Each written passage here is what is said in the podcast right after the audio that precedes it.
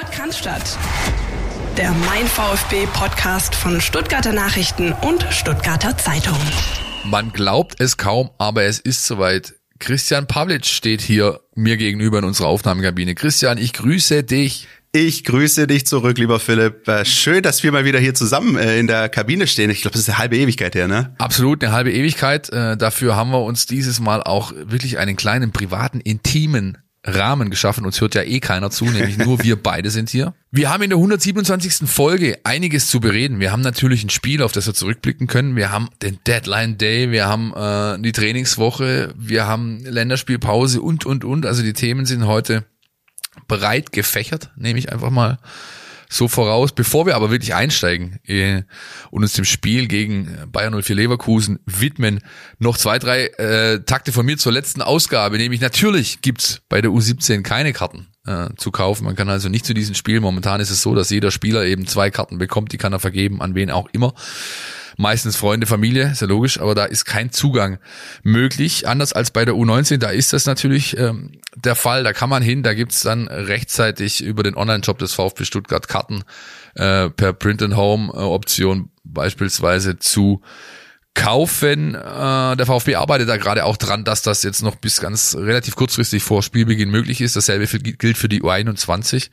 Auch da habe ich dann einfach äh, ja, ein bisschen Mist erzählt letzte Woche und natürlich hatte die U19 nicht spielfrei sondern sie hat eben DFB-Pokal gespielt und zwar gegen den FC Energie Cottbus. Dazu kommen wir später noch. Und last but not least, da hat äh, mein Kumpel Kiki auch schon ganz schön bluten müssen jetzt dafür. Man spricht den Kollegen Mavropanos aus und nicht Mavropanos. Ja, auch das ist mittlerweile aufgeklärt. Vielen Dank auch an euch da draußen für die vielen Kommentare, die mich erreicht haben, die uns erreicht haben über Twitter vor allem, äh, um da nochmal drauf hinzuweisen.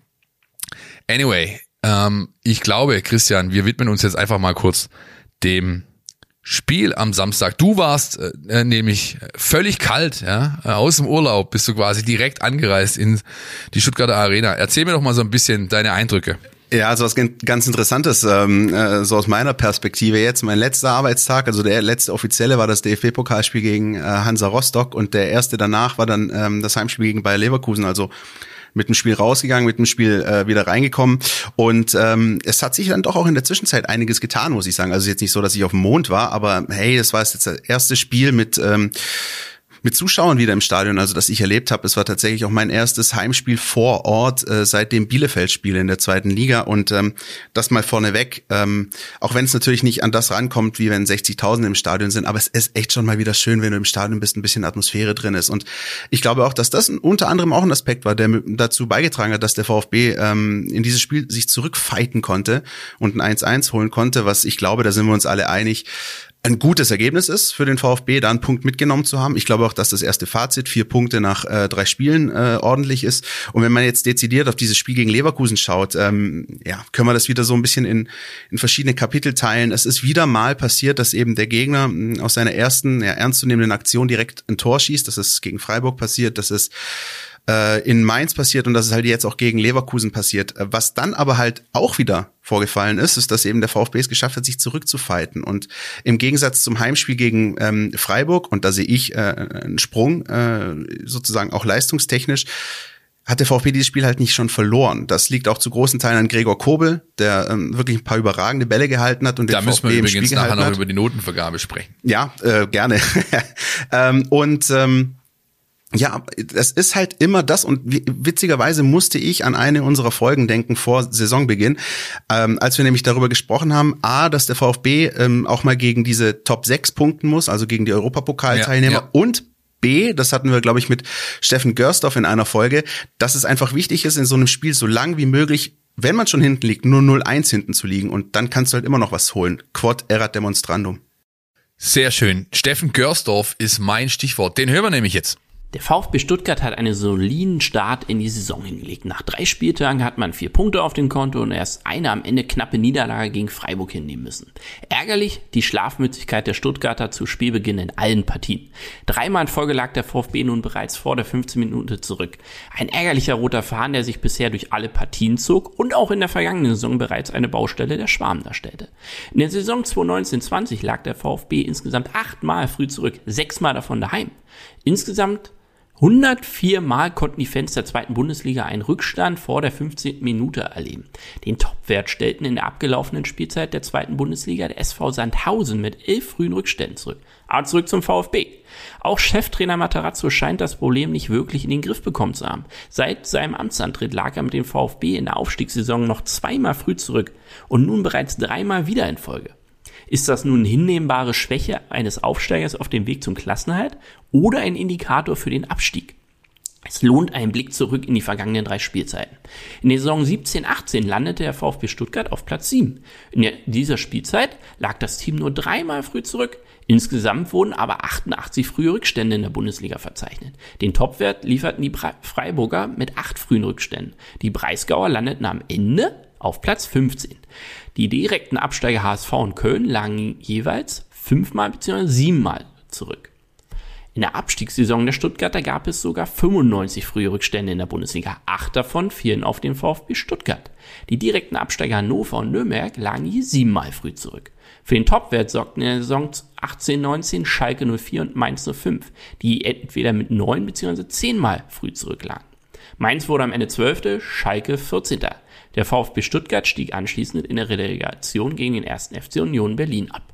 Während der VfB Stuttgart in der zweiten Bundesliga um den Aufstieg spielte, wurden im Oberhaus in der Saison 1920 insgesamt 108 Mal frühe Rückstände verzeichnet.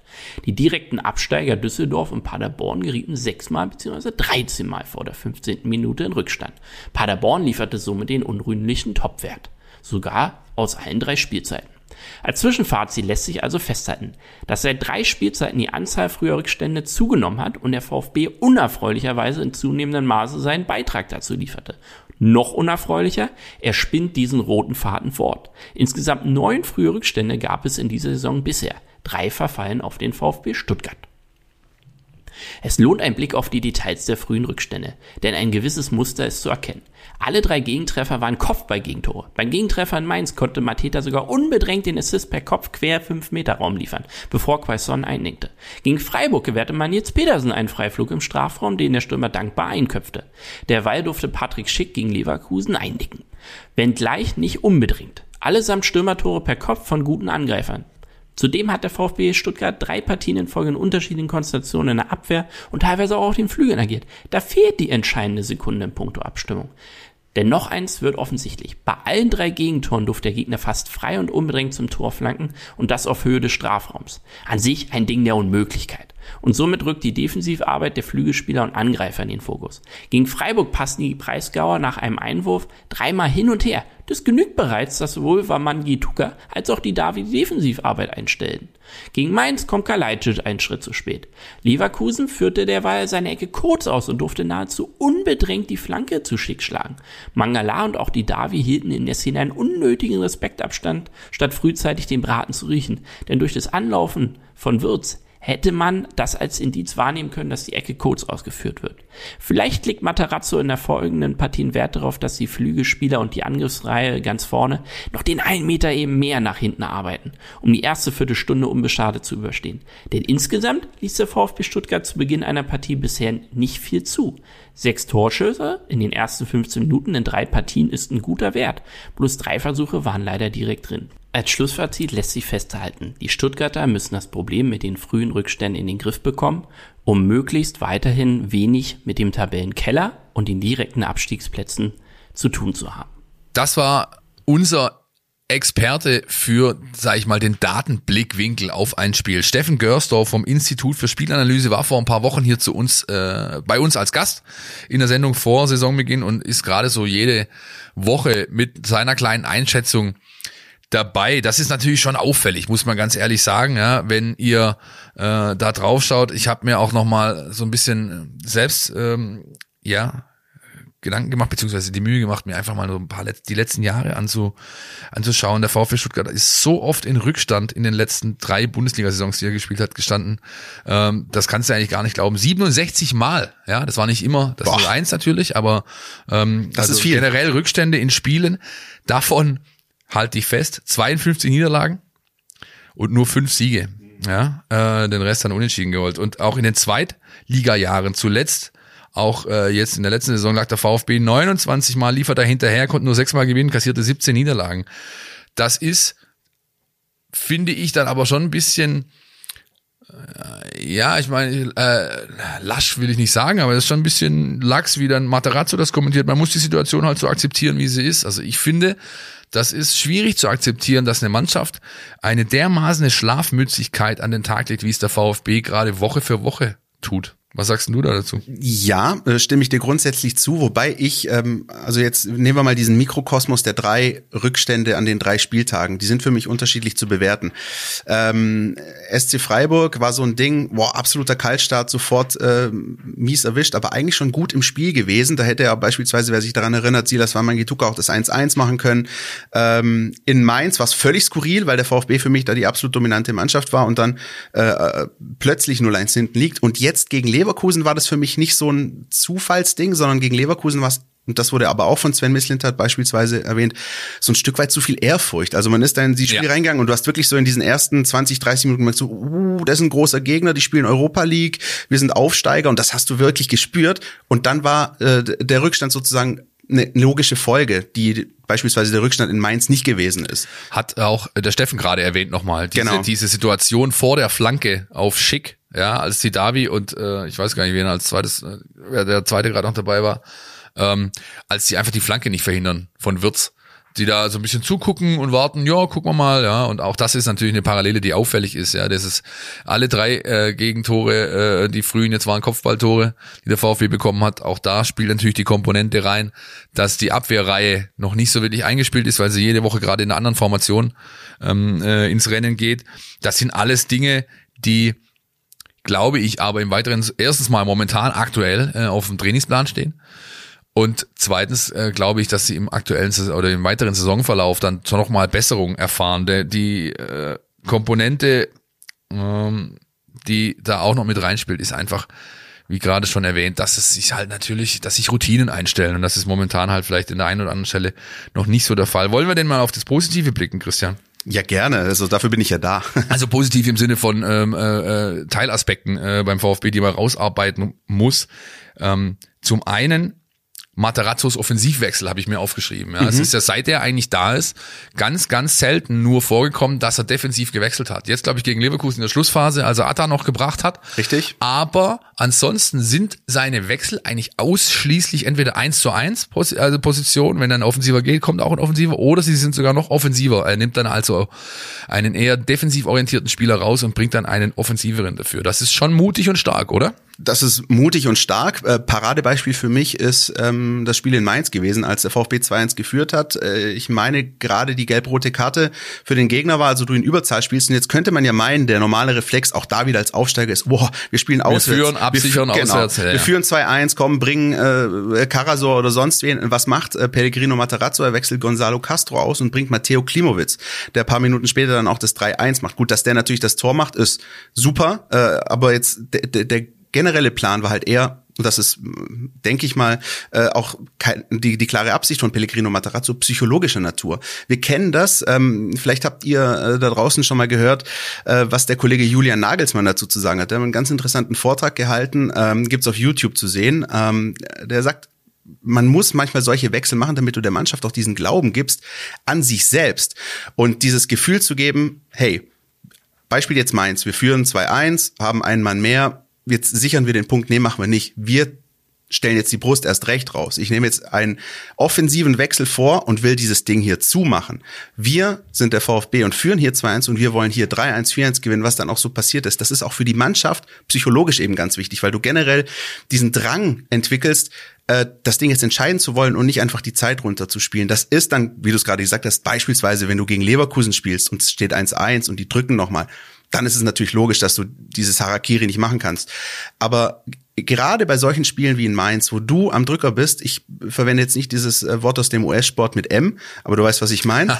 äh, wenn du dieses dann hast, dann musst du es ausspielen und dann musst du richtig nochmal den Finger in die Wunde des Gegners legen, was, was der VfB dann auch gemacht hat. Und das finde ich spannend, weil, und äh, damit schließe ich diesen kleinen Vortrag, weil Pellegrino Materazzo das nicht immer gemacht hat. Äh, es gab durchaus Spiele, auch gerade auswärts in der zweiten Liga, äh, wo er dann oft auch diesen, diesen Sicherheitswechsel gemacht hat und die Wende kam so ein bisschen mit diesem Doubleheader Sandhausen-Nürnberg. Also nach der Derby-Niederlage, wer sich daran erinnert, da gab es ein Heimspiel Sandhausen auswärts Nürnberg, als der VfB schnell klar geführt hat und dann hat er aber gleich auch diese offensiven Wechsel gemacht äh, wir lassen hier überhaupt keine Zweifel daran aufkommen, wer hier drei Punkte mitnimmt. Da hat er noch das schöne Zitat geprägt, äh, falls du dich dran erinnerst, ich kann noch von meinen Jungs keinen Mut verlangen, wenn ich selbst Angst, wie ein Angsthase agiere. So ungefähr war's. Ja. Äh, nagelt mich jetzt nicht auf den exakten Wortlaut fest, aber so ungefähr war's. Für mich eines der Zitate aus, aus der vergangenen Saison. Absolut, absolut. Und auch am äh, Samstag hat er eins gesagt, äh, dass bezogen auf das, diesen Themenkomplex jetzt, das vielleicht in Erinnerung bleiben wird, länger nämlich, ähm,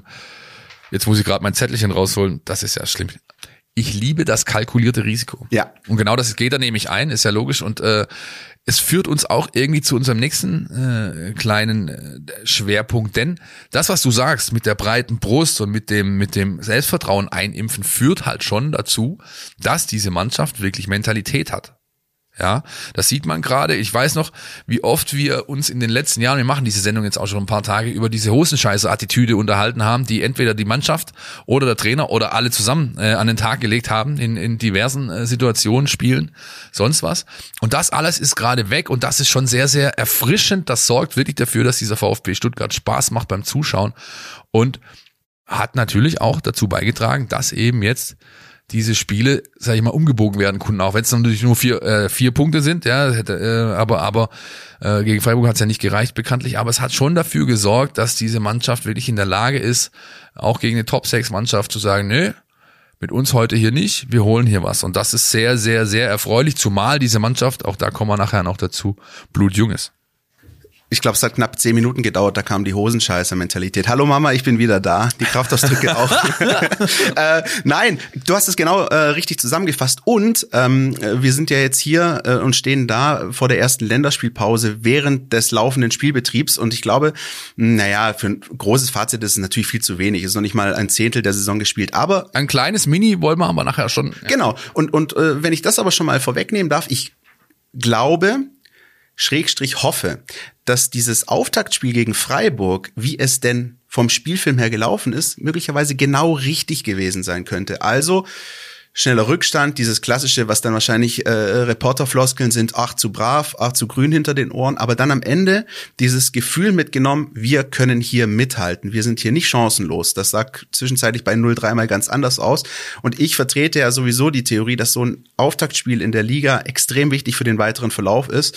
Ähm, und auch wenn das verloren wurde, glaube ich, dass so wie es dann am Ende vom Spiel Fluss her, 0-3-2-3, nochmal dran gewesen, richtig ebenbürtig, am Ende sogar überlegen gewesen, dass das einfach der Mannschaft auch diesen Push gegeben hat, zu zeigen, hey, es geht. Und jetzt, nach diesem Leverkusen-Spiel, wissen sie, hey, es geht auch gegen Top-6-Mannschaften. Sehr richtig. Jetzt musst du mir nur noch eine Frage beantworten. Warum zur Hölle hat Gregor Kobel nur eine 3 bekommen?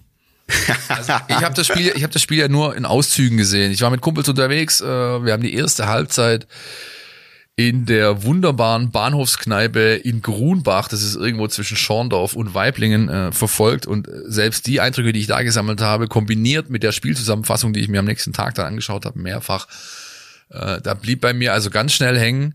Der Kerl muss ja mindestens äh, eine 2 bekommen haben, vielleicht sogar eine 1,5, denn er hat wirklich so gut wie alles gehalten, was auf sein Tor kam, außer bei dem Kopfball von Schick, da konnte er meines Erachtens nicht mehr viel dagegen tun, aber ansonsten war das, äh, finde ich, die bisher beste Saisonleistung. Warum also, Christian, nur dieser Dreier? Da hast du natürlich völlig recht, äh, die Frage zu stellen. Für mich wäre es jetzt natürlich auch viel zu billig zu sagen, ja, ich habe die Noten ja nicht gemacht. Äh, Doch, sag's doch nicht. ähm, ich meine sogar, es war auch eine 2,5 ähm, und, und keine 3. Aber da möchte ich nicht so äh, rabulistisch äh, oder haarspalterisch sein. Also ich- also sagen wir es mal so. Ich, ich ähm, sehe den Punkt und ich sehe, äh, ich persönlich sehe äh, Gregor Kobel in dem Spiel auch deutlich eher bei einer 2. Ähm, und wenn man, wenn man mich gefragt hätte, hätte ich auch die 2 gegeben. Ich glaube, was so ein Mini-Aspekt ist, aber auch das ist wiederum, ja, kannst du auch wieder so und so sehen. eigentlich hat er gehalten, was er halten musste. Also, um sage ich mal, um es jetzt auf die Spitze zu, zu treiben, um eine 1,5 oder so zu kriegen, musst du wahrscheinlich irgendwie zwei unhaltbare halten und vielleicht auch noch mal einen Elfmeter oder sowas. Ähm, das hat er nicht, aber für mich war er trotzdem natürlich maßgeblich daran, daran beteiligt, dass der VfB dieses Spiel nicht verloren hat. Ähm, die Frage, die du mir eigentlich stellen könntest, um mir richtig eins reinzuwirken, das ist eigentlich deine Lieblingsfrage, ist, warum, warum ist, äh, ist äh, aus meiner Sicht Sascha Kalajic äh, Spieler des Spiels und nicht Gregor Kobel? Das wäre wahrscheinlich die Anschluss oder die, sag ich mal, die fairere Frage an mich. Ähm, also ich hätte dir jetzt naja, lassen wir das. Also ich hätte, ich, äh, ich kann das ja jetzt gleich behaupten. Ich hätte die auf jeden Fall noch gestellt, aber ich weiß ja um dein Fable A für äh, zumindest mal äh, von den Wurzeln her Landsleute von dir und B äh, für Offensivkräfte. Da macht man sich halt gerne mal einfach. Äh, äh, ja, wobei ich finde, dass es einfach gewesen wäre, wenn man äh, Gregor Kobel genommen hätte. Da finde ich, hätte man sich einfach gemacht, weil das ja auch logisch gewesen wäre und er hätte es natürlich genauso verdient. Ich habe das Ding eher genommen, weil ich den Gesamtkontext, also ich habe nicht nur dieses Spiel gesehen, sondern ich habe schon ein bisschen versucht, den Gesamtkontext zu nehmen, auch was die anderen beiden Spiele angeht. Und ähm, jeder, der sich da mal in die äh, Statistiken reingräbt, wird sehen, dass ähm, er de facto äh, mit Blick auf ähm, die Statistik, Werte, Torschussbeteiligung, Torschussvorlagen tatsächlich ligaweit auf Platz zwei steht. Und vor ja. ihm ist nur der bislang alles überragende André Kramaric von der TSG Hoffenheim. Vollkommen richtig. Und das sind so Zahlen, ja, er hatte gegen Leverkusen mit Sicherheit 60 Minuten überhaupt nicht seinen besten Tag, aber mh, mm, das ist ein Spieler, der ähnlich wie Gregor Kobel hinten so einem Spiel tatsächlich eine Wende geben kann. Und das ist mit die beste Nachricht, finde ich, aus äh, dieser Anfangsphase der Saison. Absolut. Und auch was, äh, was man, dass du ebenfalls in diesem Stück noch mit rausgearbeitet hast, dass er halt ein mitspielender Mann ist. Mhm. Ja? Dass kein äh, dieser klassische äh, Spieler, der halt vorne drin steht, den schießt er an oder, oder passt ihm gut zu und er macht halt seine Glocke und er spielt mit. Ja? Er hatte gegen Mainz beispielsweise, das haben wir auch letzte Woche behandelt, meine ich, hatte der bis zur 70., 75. eine 100% Passquote. Ja, ähm, da waren dann so kleine Leckerlis dabei, wie irgendwie eine Hackenablage im Mittelfeld und so Zeug, ja. Also das ist schon sehr, sehr, sehr stabil, was äh, Sascha Kalajdzic da gerade auf den Rasen bringt. Und grundsätzlich lässt sich einfach zu diesem Thema festhalten. Ich finde es gut, dass diese Notengeschichte ist ja immer eine, eine, auch ein, einfach ein schöner Ansatz zu diskutieren. Eben. Ja, das kann auch mal hitzig sein, auch mal kontrovers, äh, solange es irgendwie immer augenzwinkernd bleibt. Ich sehe das ja auch bei uns in den sozialen Netzwerken, was da beispielsweise auf Insta los ist, wenn die Noten kommen. Ja, das ist überragend, da, da geht's halt den ganzen Tag ab, da kriegen wir halt auch mal ein bisschen unser Fett weg. Ja, das ist äh, für mich auch in Ordnung, solange es alles in einem gewissen Rahmen bleibt und da nicht äh, gepöbelt und beleidigt wird, äh, dann ist das, ist das für mich vollkommen okay. Und vor allem, finde ich, macht Spaß, wenn es dann äh, solche Spiele und solche Resultate gibt wie am vergangenen Wochenende. Und da würde ich sagen, wir lassen es jetzt dabei, ne, Herr Meise? Richtig, genau. Wir lassen es dabei und kommen zum nächsten äh, Schwerpunkt, nämlich Deadline Day Länderspielpause. Zum Deadline Day will ich einfach ganz kurz mal kurz, will ich einleiten einfach. Ja, wir haben äh, uns der Transferbilanz des VfB Stuttgart, was ist also passiert, äh, was nicht, welche Summen wurden bewegt, in einem Video gewidmet. Das seht ihr gerade bei uns in der App oder auf unserem YouTube-Kanal und auch auf äh, Instagram könnt ihr es das, könnt ihr da könnt ihr, könnt ihr das nachschauen, um Himmels Willen. Ey.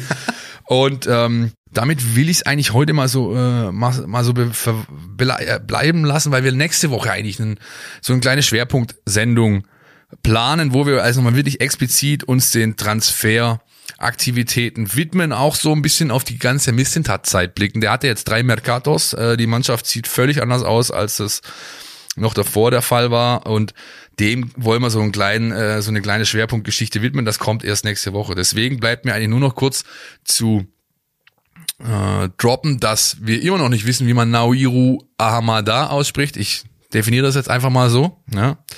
Announce Ahamada, da Hanada, habe ich irgendwann gedacht am Montagmittag, als es schon äh, klar war, dass der Kerl wohl noch kommt und der VfB gewartet hat bis 17.36 Uhr ehe dann die, äh, die Nachricht irgendwie über die Kanäle lief. Das ist also das jüngste Kind, äh, jüngste Pferdchen im Stall, nennen wir es doch mal so, ein 18-jähriger Franzose, Juventus U23 war der letzte Club. Da hat er keine Perspektive mehr gesehen, ist es beim VfB zumindest mal für ein Jahr ausgeliehen und wir gucken mal, äh, wie wir da nächste Woche auch noch mit umgehen, mit dieser neuen French Connection beim VfB. Liberté, Egalité, junge Wilde, sage ich.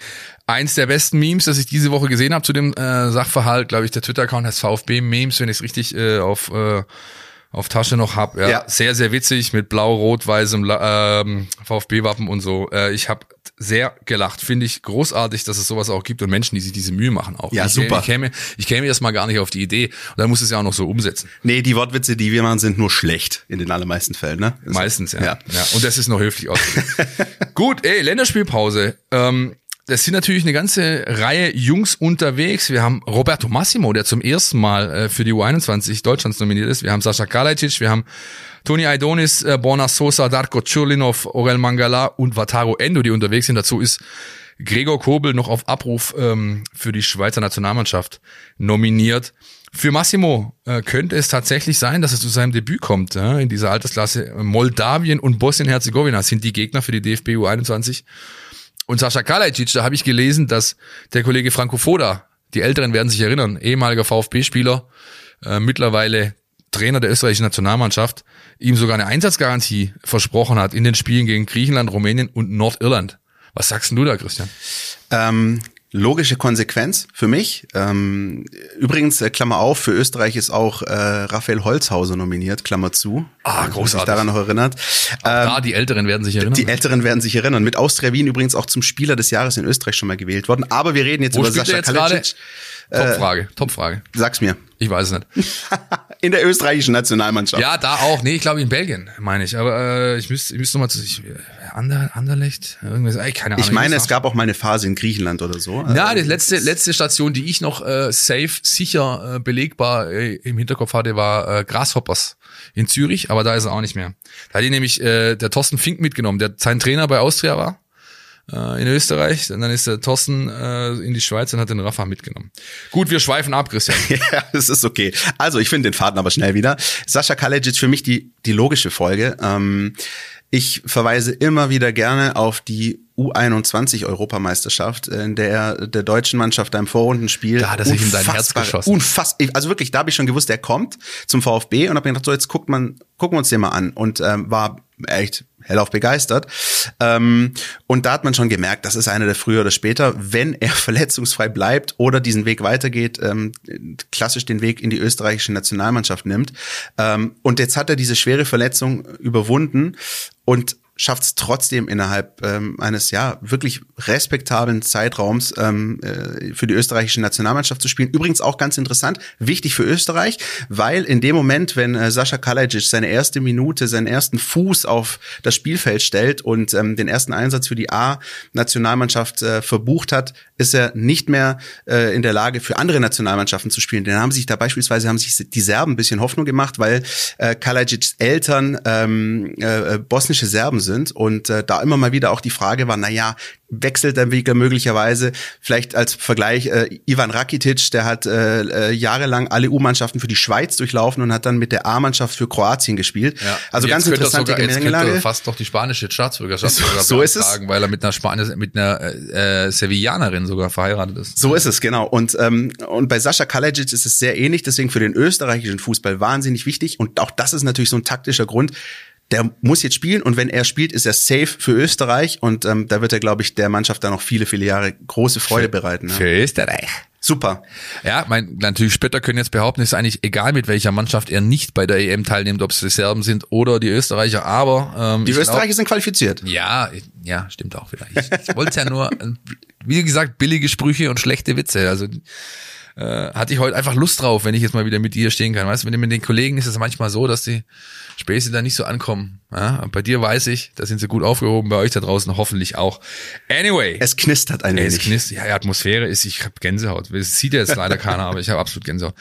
Ähm, Wataru Endo, da habe ich schon befürchtet, ja, dass der Bodyguard des VfB Stuttgart, der überaus wichtige Mittelfeldspieler, so eine kleine Weltreise hinter sich äh, bringen muss in den nächsten Tagen und dann völlig geschlaucht äh, zurückkommt, erstmal durchschläft bis äh, kurz vor Anpfiff bei Hertha und dann irgendwie guckt, wie er diese 90 Minuten überlebt. Aber die japanische Nationalmannschaft spielt zwar, und zwar gegen Kamerun und die Elfenbeinküste, aber diese Spiele werden freundlicherweise in Utrecht ausgetragen. Das heißt, die Reisestrapazen, Strapata, Strapazen. Es ist so schön. Ja, halten sich in Grenzen. Ja, heute läuft's einfach so, ja. ja. Sie halten sich in Grenzen und ich glaube, das ist dem VfB auch ganz recht. Ja, Ich glaube, meine zu wissen, dass äh, auch die Niederlande oder Teile der Niederlande auch zum Risikogebiet gehören, aber dazu gehört auch Teile Kroatiens, dazu gehört wahrscheinlich auch Moldawien, Rumänien und so weiter. Das Ja, ist halt so. Mittlerweile sogar Teile Berlins. Ich bin ganz, ich So bin ist es. ge- gespannt, ob ich da hinreisen werde am, in, in, Ja. in zehn Tagen. Pellegrino Matarazzo hat auf jeden Fall noch ähm, vor der Länderspielpause gesagt, ähm, wir äh, verbauen unseren Spielern nicht den Weg zur Nationalmannschaft. Andere Vereine haben da beispielsweise einen Riegel vorgeschoben. Ähm, und wir, wir lassen sie ziehen, auch wenn sie in Risikogebieten spielen. Wenn sie zurückkommen, hoffen wir, dass sie gesund und heil und munter zurückkommen, ähm, müssen dann auch wieder zwei negative Tests vorweisen und dann dürfen sie dann auch gegen die Hertha wieder spielen, wenn alles glatt geht. Wir drücken die Daumen. Das lässt uns zur Trainingswoche des VfB Stuttgart kommen. Mhm. Da gibt's fast ausnahmslos positive Nachrichten. Ich fange aber mal mit der schlechten an äh, und die ist eigentlich gar nicht so schlecht, sondern sie ist halt, naja. Ähm, Mittelschlecht. Mittelschlecht, das ist Silas Wamangituka, der gegen Leverkusen raus musste. Du äh, wirst dich sicherlich erinnern, äh, mit einer, glaube ich, Knieproblematik.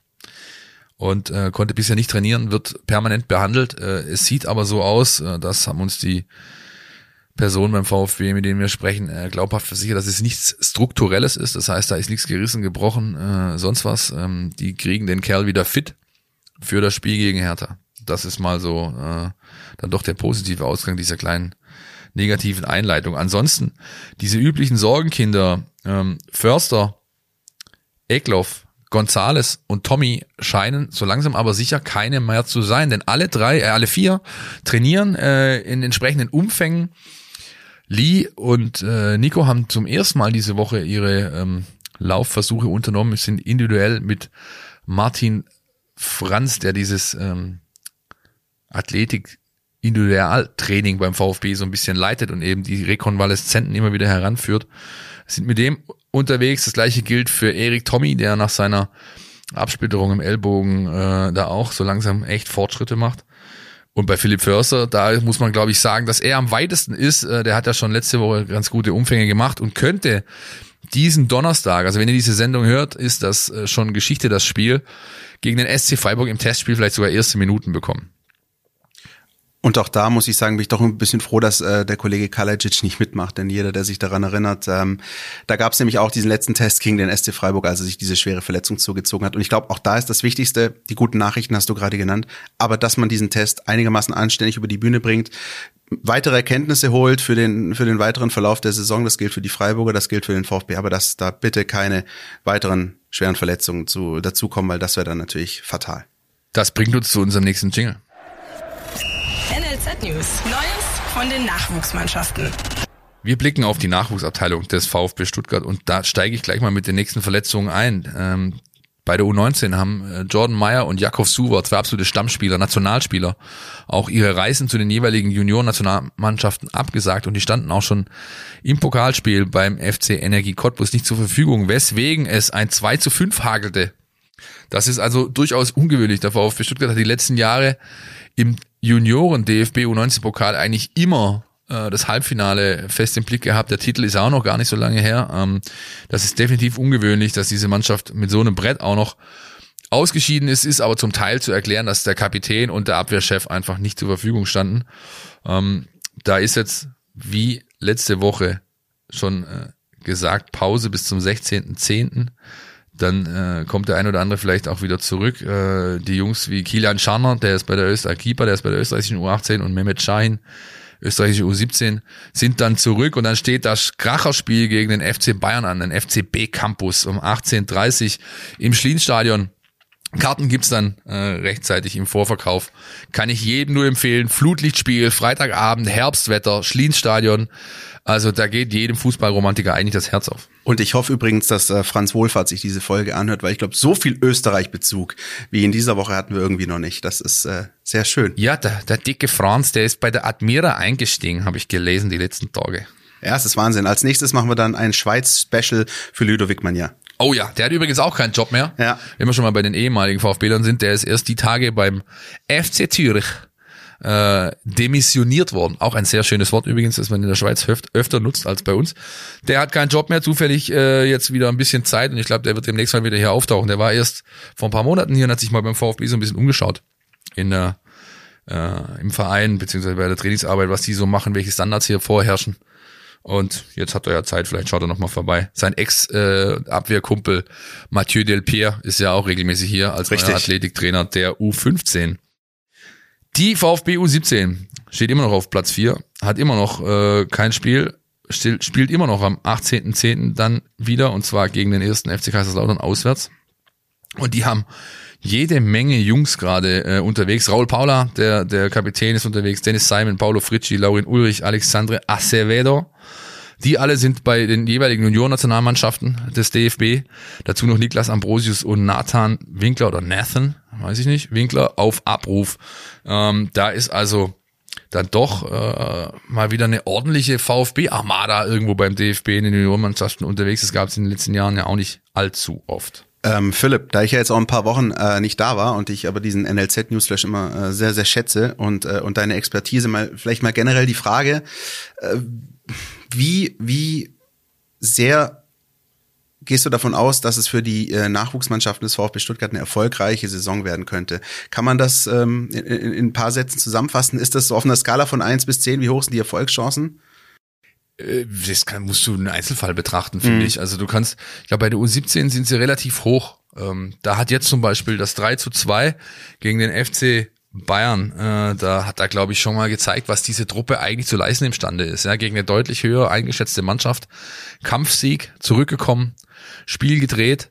Dann hast du mit Raul Paula einen, der hat schon letztes Jahr U17 gespielt, der ist, glaube ich, immer noch 15, wenn ich es richtig weiß. Und das ist so ein, ähm, so ein Typ Eckloff, also der halt einfach weiter ist als seine Altersgenossen weswegen er letzte Saison schon da oben war. Der hat unfassbare Anlagen, ist ein ganz feiner Techniker, gutes Auge, gutes Passspiel, gute Freistöße, so ein Windhund auch, läuft extrem viel, äh, körperlich natürlich noch nicht so weit, ja, da muss da muss noch einiges passieren. Aber ich glaube, die Mannschaft, ähm, da wächst so ein bisschen was heran. Da hat es letztes Jahr äh, auch äh, geheißen Übergangsjahr. Wir haben dieses Jahr nicht so viel, was jetzt die U19 zu spüren bekommt.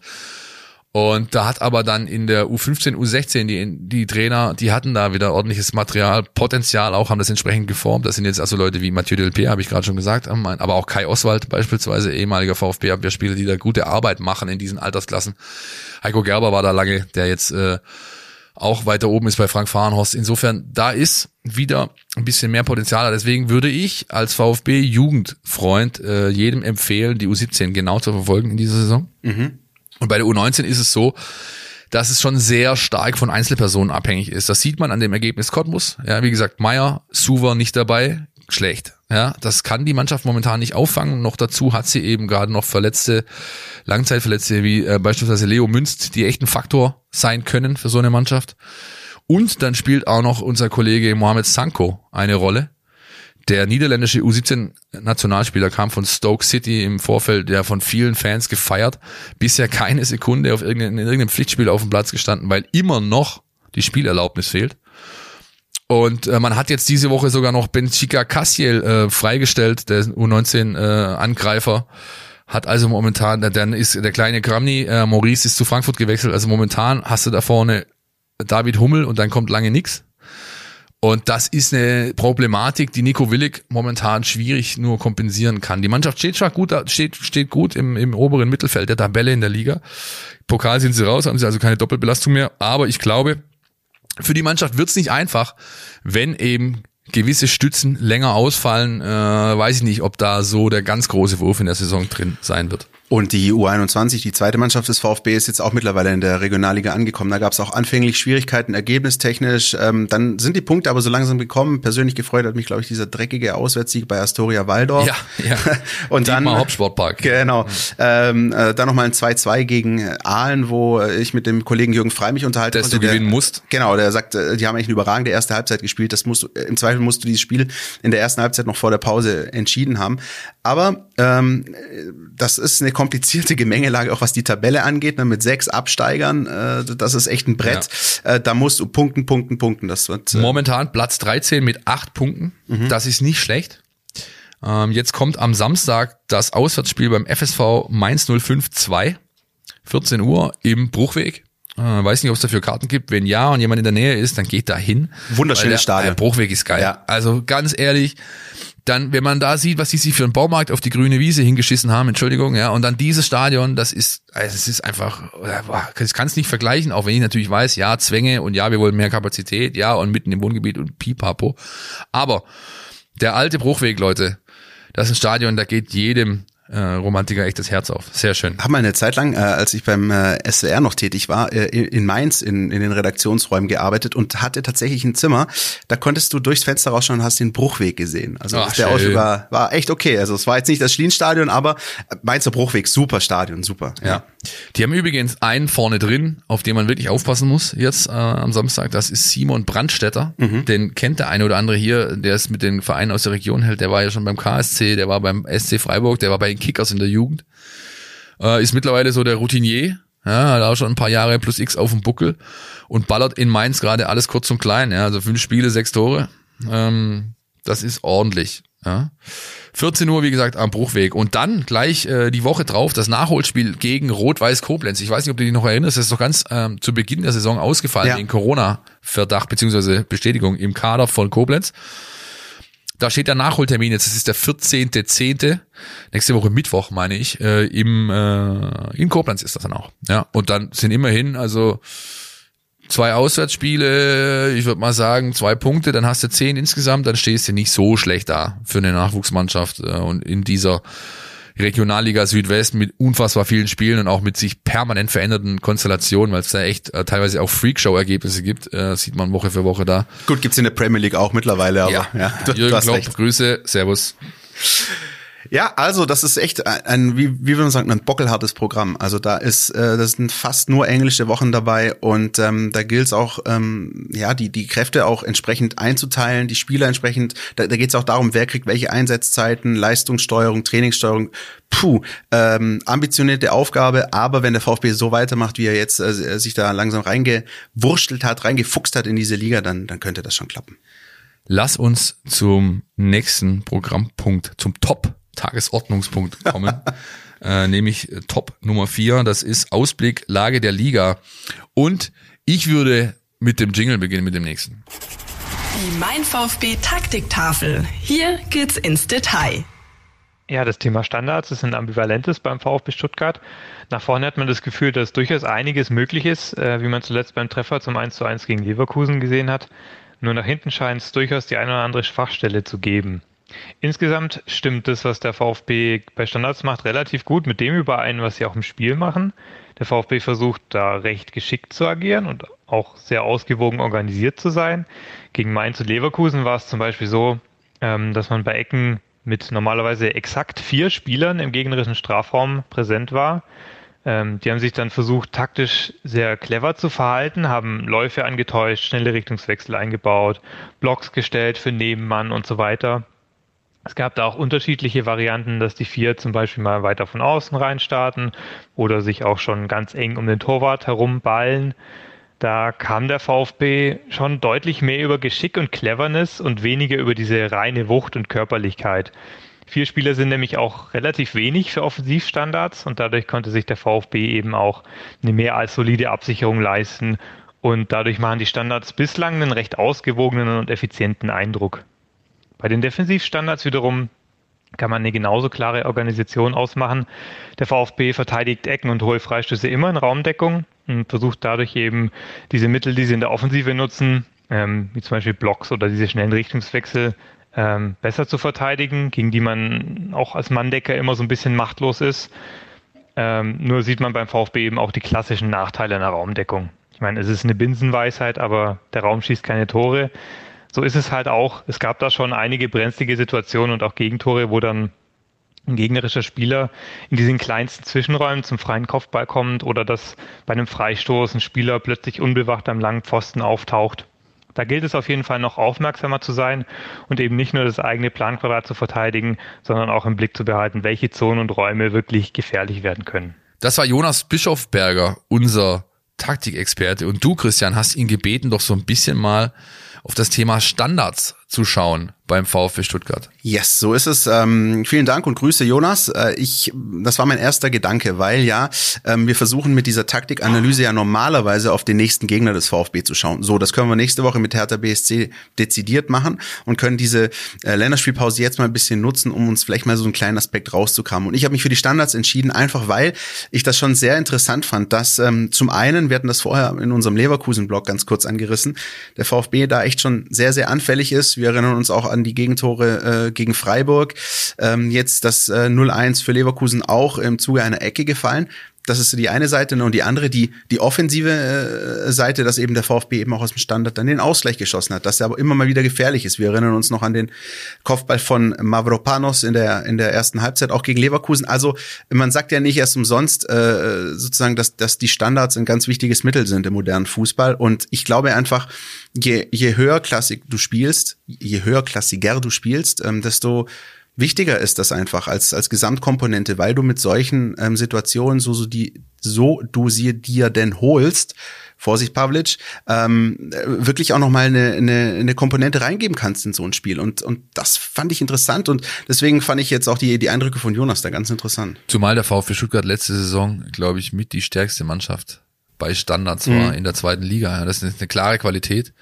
Und wenn du halt so Jungs hast wie Castro, wie Didavi, wie Clement, ja, die es wirklich können, ja, dann musst du das halt ausnutzen. Was mir in diesem Aspekt immer so ein bisschen zu kurz kommt, finde ich, ist jetzt unabhängig vom VfB, sondern ganz generell in der Bundesliga zu beobachten. Äh, mir fehlt's da an Esprit, an Werf, an, an, an Ideen, an, an, sag ich mal, eingeübten Varianten ich habe ganz oft das Gefühl, dass wir, dass die Mannschaften halt darauf nicht so viel Trainingszeit verwenden, sondern die denken, ja gut, wir haben zwei, drei Typen, die können die Pille schon ganz gut streicheln.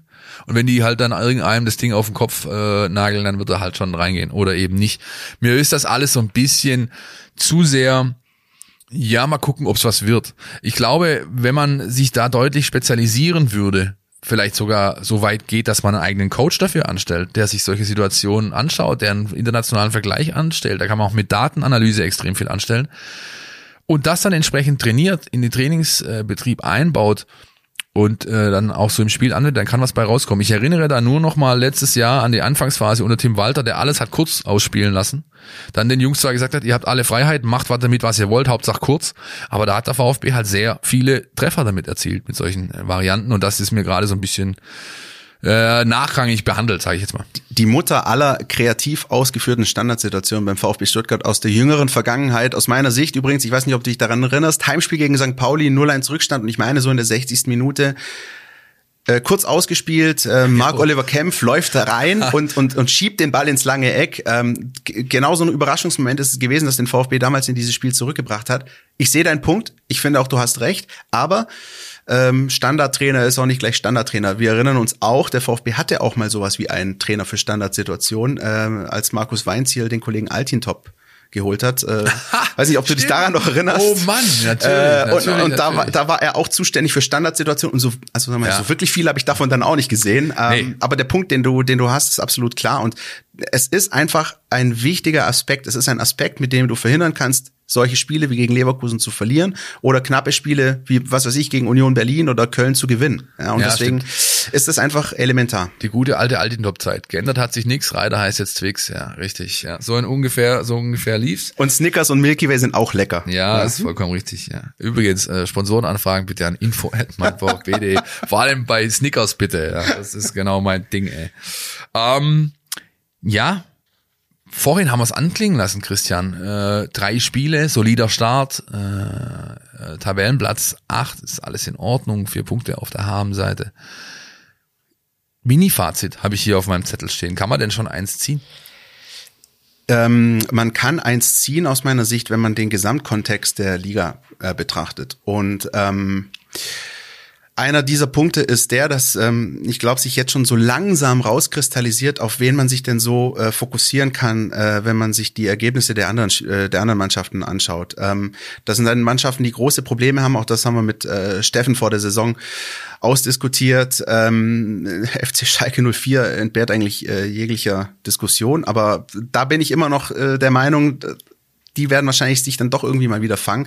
Aber Teams wie der erste FC Köln, ähm, wie äh, eben auch immer noch Werder Bremen, obwohl sie jetzt schon gepunktet haben, äh, rücken da hinten rein. Der erste FSV Mainz 05, ähm, bin ich jetzt, meine subjektive Meinung jetzt, äh, schon gefühlt zehn Jahre der Meinung, dass sie auch mal absteigen könnten, aber vielleicht äh, kommen sie dieses Jahr nicht mehr raus aus dieser Nummer, so dass es am Ende für Platz 14 reicht. Ähm, Ehrlich gesagt, Arminia Bielefeld zähle ich gar nicht so sehr dazu. Ähm, die sind, da, da merkt man richtig, die sind in dieser Aufstiegseuphorie. Ich könnte mir vorstellen, dass die durchaus dieses klassische erste Aufsteigerjahr spielen. Ähm, äh, die punkten solide, die haben gute Zahlen, die haben jetzt in Bremen unglücklich verloren, aber ähm, das wird, das wird ein spannendes Rennen. Und ich meine, jetzt nur noch mit Blick auf die ersten drei Spieltage, und ich habe mir wirklich so viele Spielzusammenfassungen angeschaut, wie schon lange nicht mehr aus der Bundesliga. Ich glaube, ich glaube, in der vergangenen Saison habe ich gefühlt kaum Bundesliga geschaut und ich frage mich immer noch, wer sich, ich frage mich immer noch, wer sich sonntags um 18 Uhr oder 15.30 Uhr oder so freiwillig Spiele wie Wolfsburg gegen Augsburg anschaut, das, das, das erschließt sich mir immer noch nicht. Aber Spielzusammenfassungen gehen. Und da bin ich der Meinung, dass der VfB doch echt ganz gut dasteht. Was heißt gut? Er steht auf jeden Fall konkurrenzfähig da und das ist für mich die beste Erkenntnis. Das ist genau der Punkt, wo ich jetzt, den ich jetzt äh, noch hervorheben wollte. Genau. Wir hatten ja in der Saisonvorschau-Folge so ein bisschen auch erstmal euch gebeten, eure Einschätzung zu geben. Da haben die meisten Stimmen kamen hinterher raus für die Platzierung 12 bis äh, 15 mhm. irgendwo, ja. Und ähm, das war also, glaube ich, 60 Prozent aller aller 5.500, 6.000 Leute, die abgestimmt haben.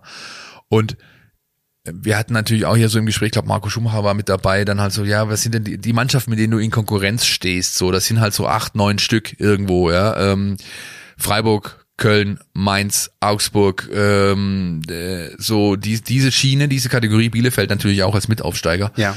Und wenn man das anschaut, was die äh, auf den Platz bringen oder dazu äh, imstande sind, auf den Platz zu bringen aktuell und was der VfB momentan anbietet, dann, dann ist sie einfach nicht bange. Ja, die Mannschaft kann mithalten, sie ist wettbewerbsfähig, äh, sie tritt jung, mutig auf, was natürlich auch im Trainer liegt. Äh, sie tritt nicht jung auf, sondern sie ist jung. Ähm, das ist der nächste Punkt gleich. Äh, sie tritt mutig auf, sie tritt äh, ambitioniert auf, nicht schreckhaft, ja, hier und da ein bisschen respektvoll vielleicht noch in manchen Situationen, aber das ist einfach eine Basis, die es jetzt äh, im heißen Herbst der Liga zu verfestigen gilt und ich glaube, dazu sind sie auch imstande. Und auch da ähm, noch ein Aspekt, der einfach auch wahnsinnig wichtig ist, der VfB ist einfach auch offensiv präsent. Ja, es ist nicht so, dass der VfB ja, Schwierigkeiten richtig. hat, sich Torchancen rauszuspielen. Also nee, sagen wir so, gegen, genau, und gegen Leverkusen waren es eigentlich, eigentlich waren es de facto wenige Torchancen, aber es waren viele, äh, sag ich mal, Situationen im gegnerischen Drittel. Und ja, das ist ja, ultra wichtig, weil ähm, so passiert dir sonst das wie in der letzten Abstiegssaison, dass du jedes Spiel mit 0-1 de facto verloren hast. Und das ist äh, ja, ich meine, ich meine, ich mein, äh, wir haben letzte Woche auch, äh, hab ich, äh, haben wir ein Video gedreht, um auf das Spiel zurückzublicken gegen Mainz und mit Dirk Preis und da haben wir es auch davon gehabt, aber es ist halt def definitiv ein Thema. Ich glaube, das gilt nicht nur für uns, sondern auch für die vielen Fans. Mhm und auch der manche Experte. Äh, wer hat denn alles äh, über die VfB-Abwehr diskutiert vor Saisonstart? Alle haben gesagt, vorne reicht's nicht, vorne wird's klemmen, zumal Nico González äh, gar nicht mit dabei ist. Und jetzt beweisen die Jungs halt seit den vier Pflichtspielen einfach das Gegenteil. Ja, ähm, äh, Silas Amankituka ist nicht umsonst zum äh, Bundesliga Rookie of the Month äh, nominiert, weil er eben zwei Ligatore schon hat, an 50 Prozent aller VfB-Tore beteiligt ist bisher, äh, in Rostock getroffen hat, also auch schon drei Pflichtspieltore. Sascha Kalajdzic hatten wir vorne auch schon äh, groß und breit. Ja, er hat die letzten drei Bundesligaspiele getroffen, dazu äh, unfassbar gut mitspielender Stürmer. Also ähm, da hat sich einfach genau das Gegenteil bewahrheitet von dem, was viele, viele, viele erwartet haben. Und äh, ich glaube, da muss es auch jetzt wirklich gerade aktuell der Fokus drauf liegen, dass sie halt versuchen, eine Abwehrkonstellation zu finden, die dann auch wirklich Bestand hat für die nächsten Wochen.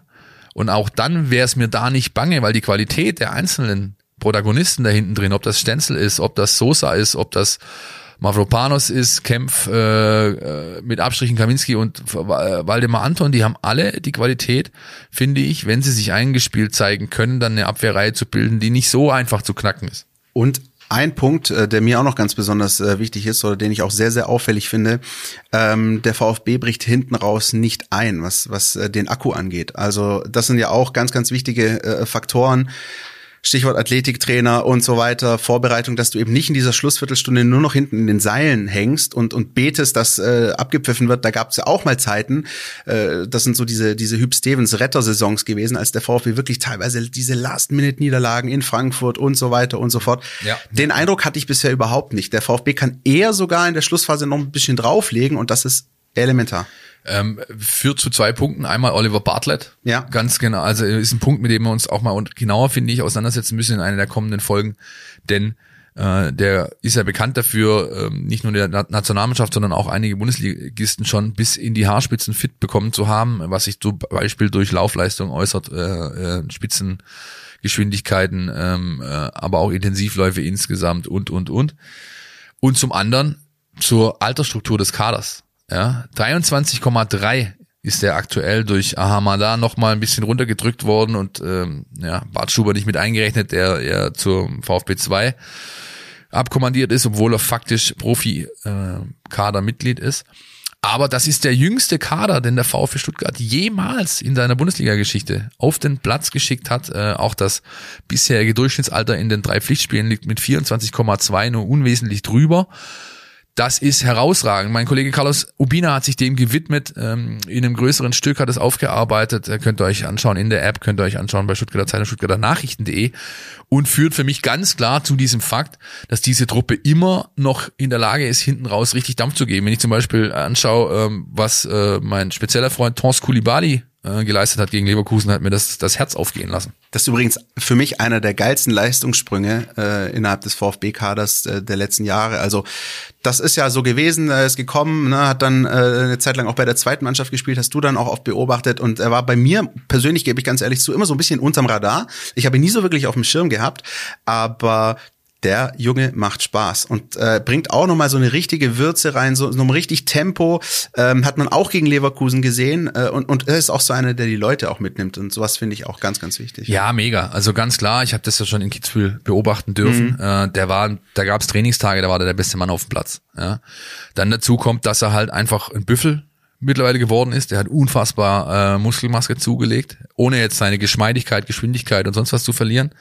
Und er hört halt ganz genau zu, was der Trainer zu ihm sagt und setzt das um. Das ist ähnlich wie bei Silas äh, auch, der es halt auf einer Stufe höher noch kann, äh, wo Kulibali vielleicht noch hinkommt. Aber für mich ganz klar einer der Gewinner der bisherigen Saison ist Horst Kulibali. Und wenn ich mir äh, in Erinnerung rufe, welche Oberligaspiele ich letzte Saison mit dem gesehen habe, und da hast du ganz oft das Gefühl bekommen, also das, was der kriegt, das kann auch irgendeiner vom SV Fellbach oder vom SV Links. Ja? Wahnsinn. Dann, ähm, dann war da nicht unbedingt zu erwarten, dass der diesen Sprung hinlegt.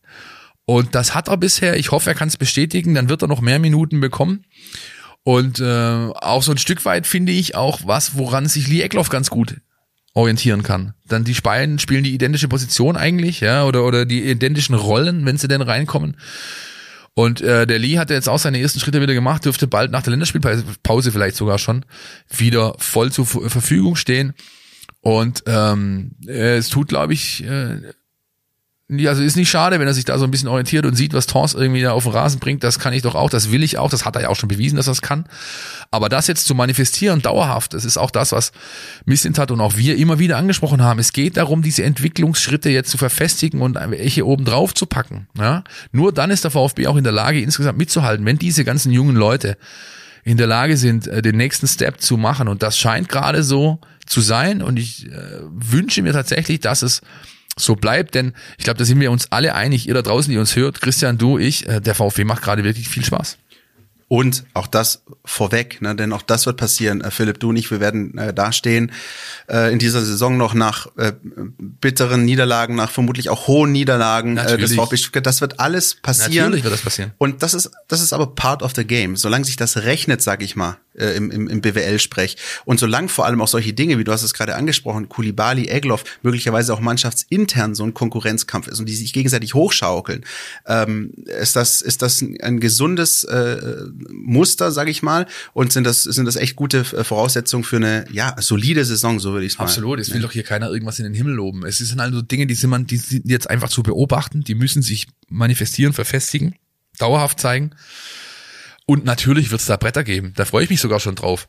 Weil das sind eigentlich fast die besten Folgen. Wenn du, wenn du, wenn, nein, es ist doch ja, so. Wenn du, so. wenn du wirklich eine kassiert hast am Wochenende und dir Grenzen aufgezeigt wurden und aus Niederlagen äh, wächst man. Siegen kann jeder, das ist einfach. Aber Niederlagen und damit verbundene Erfahrungen, die lassen dich tatsächlich wachsen und deswegen braucht die Mannschaft auch ab und zu äh, eine äh, ja, hinter die Ohren und die wird sie auch bekommen. Philipp, lass mich mal ganz kurz in deine Seele schauen. Was ist denn für dich eigentlich schlimmer, wenn man mal so ein Brett kriegt oder wenn man irgendwie 90 plus 5 noch den Ausgleich kassiert?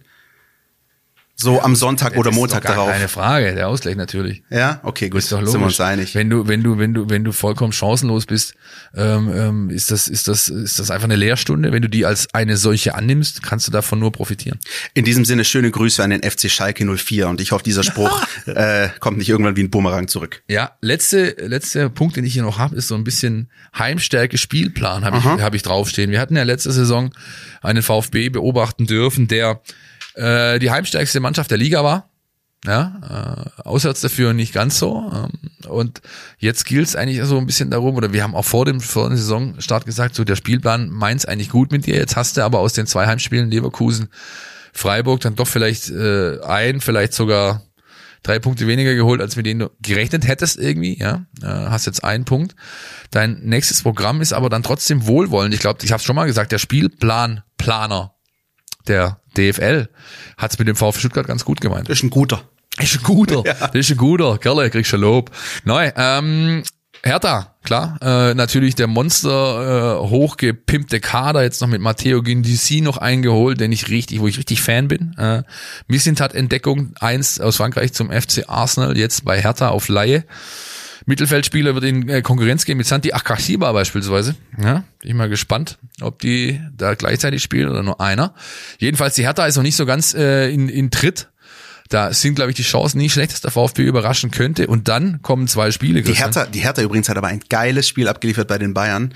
Das äh, hatte fast so äh, Dortmund-Stuttgart-Züge nach dem 4-4 mit Bruno Labbadia an der Seitenlinie. Ey, aber äh, Also ich glaube mal, also sind, das müssen wir nicht diskutieren. Die die Mannschaft äh, der alten Dame aktuell, der Kader von seiner Qualität ist der beste, den die je hatten, meiner Ansicht nach. Die hatten noch nie einen besseren. Der hat aber den, verdammt viel Geld gekostet. Ich meine äh, hier äh, der der listige Lars, äh, der Kollege Windhorst hat glaube ich 340 Millionen Euro in die Hand genommen, ja, um um der listige Ja, Lars. was weiß ich. Ist hier bei Schwiegertochter Ja, ich wollte ja, ich hat, wollte halt dich mal ansprechen, ja, der du ständig hier äh, solche Sendungen, solche Formate Trash-TV schaust. Ich tu das ja nicht, aber ich wusste, dass du darauf reagierst, ja, deswegen habe ich klar. gemacht.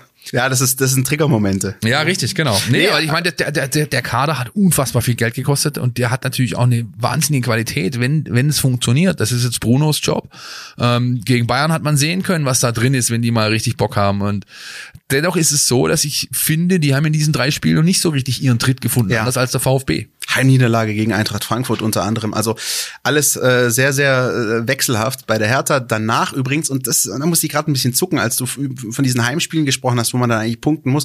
Danach kommt der erste FC Köln. Und äh, klammern wir jetzt mal dieses letzte Heimspiel aus. Es war auch ein Freitagabend, als ähm, Chadrak Akolo in 90 plus 5 oder so das 2-1 äh, geschossen hat und das ganze Stadion zum Beben gebracht hat, ist ja die Statistik an sich gegen den ersten FC Köln daheim nicht so gut. Auswärts umso besser, aber Ja. so Heimspiel gegen FC Köln, trotz des letzten Spiels habe ich immer noch so ein bisschen mulmiges Gefühl Gott, einfach. weißt du, ne? wenn ich mal richtig gehasst habe, da hätte ich mir beinahe so eine Voodoo-Puppe gemacht mit so, weißt du, so eine Strohpuppe, mit, mit, wo du mit die Stecknadel in die Augen steckst.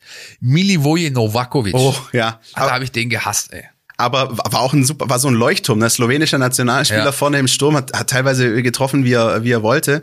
Ja, also so Heimspiel gegen Köln, da gab's auch mal ein Spiel, erinnere ich mich auch, Sonntagabend, da war das Stadion eine Baustelle, da hat der VfB ganz ordentlich gespielt. Dann hat ähm, Christian Dingert, das werde ich nie vergessen, war, war sein, einer seiner ersten Bundesliga-Einsätze. ja. Zehn Minuten vor Schluss einen Witzelfmeter für, für den FC gibt, den äh, Lukas Podolski dann verwendet, äh, verwandelt, 0-1 Heimniederlage und du hast schon wieder keinen Bock auf Köln. Aber äh, das verspreche ich euch da draußen, wir zwei werden uns in den nächsten zwei Wochen, bis es zu diesem Spiel kommt, genug Optimismus aneignen. Ja, äh, Nach Köln, äh, Nach Schalke, Köln. ne? Ja, herzliche Grüße. Die größte Baustelle, glaube ich, gerade im deutschen Profifußball, die ist äh, in Gelsenkirchen zu finden. Das ist ja unfassbar, wie dieser. Verein konsequent an seiner eigenen äh, Zerstörung arbeitet. Herzliche Grüße da auch gehen raus an Michael Reschke äh, und äh, den Jochen Schneider, zwei Jungs mit VfB-Vergangenheit, die da gerade äh, Arbeit, ihre Arbeit machen, wenn man es so nennen möchte. Auf jeden Fall ist das schon sehr bitter, wenn man sieht, wie ähm, der FC und seine Fans da gerade leiden müssen, denn diese Mannschaft scheint, ähm, da scheint es einfach so auf so vielen Ebenen kaputt zu sein, hinten vorne nicht zu stimmen, sowohl im Club als auch äh, in der Mannschaft. Dann hast du noch diesen äh, dieses monatelang schwelende Tönnies-Thema, das jetzt wieder aufkocht, weil der anscheinend schon wieder Ambitionen hat, sich irgendwie da wieder reinzumogeln, der ehemalige Aufsichtsratschef Clemens Tönnies, der gern mal durch äußerst fragwürdige äh, Auftritte in der Öffentlichkeit beispielsweise von sich reden macht und das äh, alles tut dem Club natürlich nicht gut und ich glaube nicht, dass sie sich bis in das ist Ende Oktober, äh, ich meine 30. Das ist der 31, ich glaube, das ist Halloween oder ja, Halloween Spieltag. Schöne Grüße nach Gelsenkirchen. Wie, wie, siehst du das eigentlich? Also die sind die machen einen absolut desolaten Eindruck, 1 zu 15 Tore, aber ich habe das vorher so ein bisschen anklingen lassen, ich traue dem Braten nicht. Bist du siehst du das anders? Werden sie so ein bisschen der neue HSV VfB der vergangenen Ja, wir machen Jahre? ja hier keine Schalke Sendung, Christian. Aber äh, wenn ich, also ähm, ich glaube einfach, dass das der, sage ich mal, dass der Kern äh, des Pudels ist derselbe, wie er es eben beim VfB und auch beim HSV war die letzten Jahre. Und das ist konsequentes Missmanagement auf allen Ebenen, gepaart mit mangelnder Konstanz auf Entscheiderpositionen. Und wenn das eben äh, Konstanz, Kontinuität, ja, wie nennst wie du es willst, aber wenn wenn das eben zusammen zum Tragen kommt, kombiniert mit einem Umfeld, das anderes gewohnt ist, dann kommt so eine Konstellation raus, wie sie aktuell auf Schalke vorzuherrschen scheint. Also fassen wir zusammen, es warten echt brisante Wochen auch auf den VfB mit echt spannenden Spielen, wo äh, wir auch den Eindruck haben, dass da jeweils was drin ist. Und ähm, wenn der VfB es schafft, da den Schwung mitzunehmen, es ist natürlich jetzt die Pause, die haben aber die anderen Mannschaften auch. Also boah, ich freue mich schon. Eigentlich hätte ich die Länderspielpause kann ich auch gleich weg, wenn du mich fragst, aber sie ist halt nun mal da. Ja, ich habe richtig, ich, trotzdem, ich habe einfach richtig Bock auf ja. nächste Woche. Ähm, ich glaube, wir haben unser Sendungsmotto ja schon äh, genannt. Herzliche Grüße an VfB-Memes, äh, ja. Äh, das ist, glaube ich, das Sendungsmotto für nächste Woche. Transfermarkt, äh, Le French Connection, ne? äh, Egalité, Liberté, Junge Wilde. Ich glaube, das wird das Sendungsmotto. Ich, wir schauen uns einfach mal ganz genau an, was ist denn beim VfB Stuttgart in dieser Sommertransferphase passiert? Was ist unter Misshintat-Zeit der passiert? Das wird, glaube ich, so der, der Aufhänger für die nächste Woche und dann natürlich der Blick auf das Spiel bei der alten Dame in dieser riesengroßen Schüssel, die völlig äh, zu groß ist für den Club, nämlich das Berliner Olympiastadion. Und dann wird, glaube ich, auch schon klar sein, ob der Kollege Gregor Preis und meine Wenigkeit in den Flieger steigen können, um nach Berlin zu reisen, oder ob Corona dem Ganzen einen Strich durch die Rechnung macht. Da muss ich ja bis äh, zur nächsten Folge nochmal mein Découvert rausholen. Arthur est un perroquet. Ah, Ob wir das irgendwie hinkriegen. Découvert, Découvert. Ich habe jetzt irgendwas am Bauarbeiter Dekolleté. Aber gut, das ist, ich, ich habe es im Französischen nicht so, muss ich ganz ehrlich sagen. Ich kann es nicht und deswegen. Ähm, Et voilà, Philippe Meisel. Verzeih mir diesen erneuten unqualifizierten Ausflug in irgendwelche Gefilde, die hier überhaupt nichts äh, zu suchen haben. Mir bleibt hinten raus zu sagen, herzlichen Dank, Christian. Es war ein großes äh, Vergnügen. Herzlichen Dank an euch da draußen äh, fürs Zuhören. Ich hoffe, wir haben euch auch ein bisschen Spaß gemacht heute. Und natürlich, Christian, ich weiß nicht, das ist es aber der letzte Test, ob du wirklich zurück bist. Hast du noch all unsere Social Media Kanäle drauf, dann darfst du sie jetzt nennen. Ja, das sind äh, Twitter, Facebook, Instagram und unser YouTube-Kanal. Äh, mein VfB, äh, jeweils folgen, beziehungsweise bei mein VfB ist es dann STZ, STN. Da gibt's aber die ganzen Videos auch nochmal zum Nachschauen, die ich euch wirklich wärmstens ans Herz lege. Also auch nochmal Roundup zum Deadline Day. Das haben wir heute bewusst ein bisschen kürzer gehalten. Da gibt's aber in diesem sechs-, siebenminütigen Video äh, alle Infos. Äh, klickt euch da rein. Ansonsten, äh, wenn ihr Fragen habt, wenn ihr Lob habt, wenn ihr Kritik habt, wenn ihr uns auf ein Abendessen ausführen wollt, dann schreibt uns auch gerne eine Mail an info at meinvfb.de und wird wir halt nur teuer. Ja. und wir versuchen das zu beantworten, so gut es geht. Ja, genau, also billig wird's nicht. Aber ähm, äh, wir freuen uns wirklich über euer Feedback und das kommt regelmäßig, das, das nehmen wir wahr. Und ähm, ja, wir, wir versuchen uns da möglichst, was das Antworten angeht, an die Geschwindigkeit zu halten, zügig zu antworten. Es klappt nicht immer, weil wir manchmal echt auch ein jetzt hätte ich fast das A-Wort gesagt, aber ich sage, einen Berg voll Arbeit äh, haben, aber wir, wir nehmen uns die Zeit und ähm, wir freuen uns wirklich über euer Feedback. Für die Kraftausdrücke bin ich hier zuständig. Genau. äh, Vergessen hat er nur, der liebe Christian, unsere App, unsere Mein VfB App, in der sich das alles natürlich abspielt, was er gerade genannt hat, könnt ihr natürlich kostenfrei in den äh, iOS und Android Stores ziehen und dann findet ihr unser kumuliertes Angebot aus unserer Redaktion komplett kompakt aufbereitet und for free. Und natürlich, the one and only, vor allem muss ich den jetzt erwähnen, weil du ihn diese Woche schreiben wirst, Christian, VfB, Mein VfB Newsletter. Ja, zu abonnieren unter stn.de slash mein VfB Newsletter in einem Wort bitte durchgeschrieben und da wird euch diesen Freitag Vormittag 11 Uhr Christian Pavlic siezen, denn ich hab frei. Darauf freue ich mich und verbleibe mit freundlichen Grüßen. Wiederhören bis nächste Woche. Ciao. Podcast statt. Der Mein VfB Podcast von Stuttgarter Nachrichten und Stuttgarter Zeitung.